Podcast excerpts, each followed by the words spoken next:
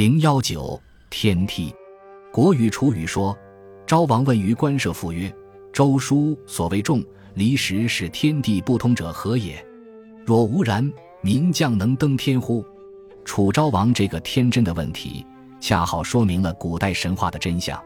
在颛顼派遣众离去隔断天路以前，天和地相距不远，本来是有道路从地面直达天庭的，所以那时人民确实可以登天。神自然也可以下地。神话中所谓民神杂糅的时期，就指这段时期。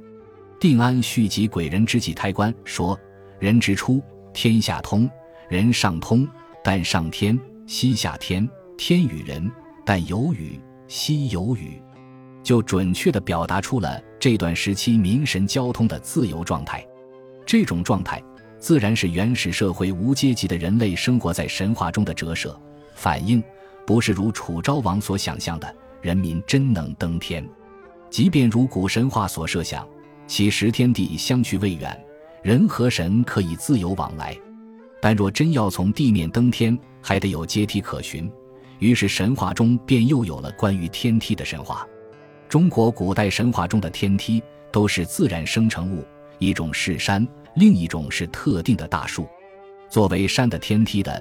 第一是昆仑山，《淮南子弟行篇》说：“昆仑之丘，或上备之，是为凉风之山，登之而不死；或上备之，是为玄圃，登之乃灵，能使风雨；或上备之，乃为上天，登之乃神，是为太帝之居。”高佑注《太帝天地》这一段，把从昆仑山登天的过程讲得极为详细清楚。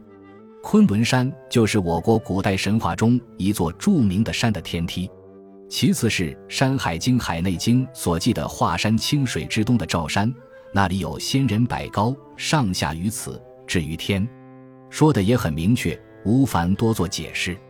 赵山自然也是一座天梯。再其次是《海外西经》所记的巫咸国所在的登宝山，说它是群巫所从上下之地。所谓群巫。即《大荒西经》记得巫咸、巫吉、巫坟、巫鹏、巫姑、巫真、巫里、巫底、巫谢、巫罗十巫，上下当也是上下于天，做宣神旨、达民情的工作的意思，就是采药往来。使之，从来巫师主要的工作并不是采药。登宝山自然也是一座天梯，山的天梯古书所记大略尽于此了。此外便是树的天梯。树当中具有天梯性质的，据现在所知，只有建木一树。建木生长在都广之野，据说是天地的中心。到了中午，太阳照在它的顶上，连一点影子都看不见。站在这里大吼一声，声音马上消失在虚空之中，听不见一点回响。建木的形状也生得奇怪，细长的树干笔端端一直钻入云霄，两旁不生枝条。只在树的顶端生长了一些弯弯曲曲的树枝，盘绕起来像一把伞盖；树根也是盘曲交错的。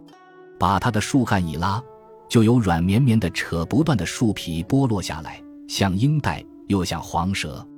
这座居于天地中央的天梯，据说是皇帝造作施为的。各方的天帝就把它用来做了或上天或下地的楼梯。而太昊伏羲就是他们当中第一个从此上天下地的，《山海经·海内经》继续的建木，大号元过皇帝所为，《淮南子弟行篇》继续的建木在都广，众地所自上下，日中无景，忽而无响，盖天地之中也。就是这种情况的写实，而伏羲的神性也于此可见。此外，古书里虽还记有若干奇特的树木。像北方海外的三桑、寻木，东方海外的扶桑，西方海外的若木，大荒北野的盘木等，都是长达数十丈、数千丈乃至千里的大树，但是否具有天梯的性质，却没有明确的记载。只有建木，我们才确知其为天梯。从我国后世民间传说中，还可以找到古神话中天梯的一义。黄梅戏《天仙配》，淮阴别一场。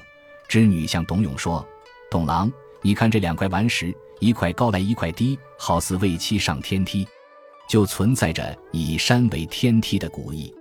中国民间故事《选春望》和九仙姑写九仙姑下凡一整年，在天井里栽了棵葫芦，踏着葫芦叶子直升上天去给他爹做寿，就存在着以树为天梯的古意。外国也有关于天梯的神话。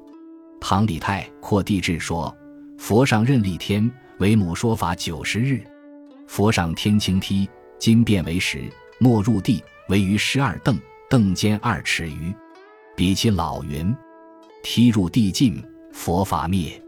这是以山为天梯的情景。”赫胥黎《进化论与伦理学》说：“有这样一个有趣的儿童故事，名叫杰克和豆杆。这是一个关于豆子的传说。”他一个劲儿地长，耸入云霄，直达天堂。故事的主人公顺着豆杆爬了上去，发现宽阔茂密的叶子支撑着另一个世界，它是由同下界一样的成分组成的，然而却是那样新奇。这是以树为天梯的情景。总之，不论古今中外，天梯总是人们想要从地面攀登到天上去看看那另一幻奇世界的构想。古人质朴。所以拿自然生成物的山或树作为通向天庭的工具，因而后世民间传说的天梯总大都出不了山和树这两种自然生成物的范围，不过外貌上略微有些改变罢了。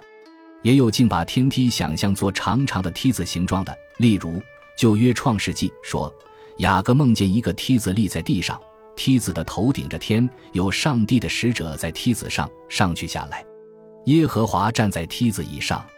天梯真是一架梯子，那就更是直接而简单了。如今我国西南地区少数民族中还有以梯子形状为天梯的神话。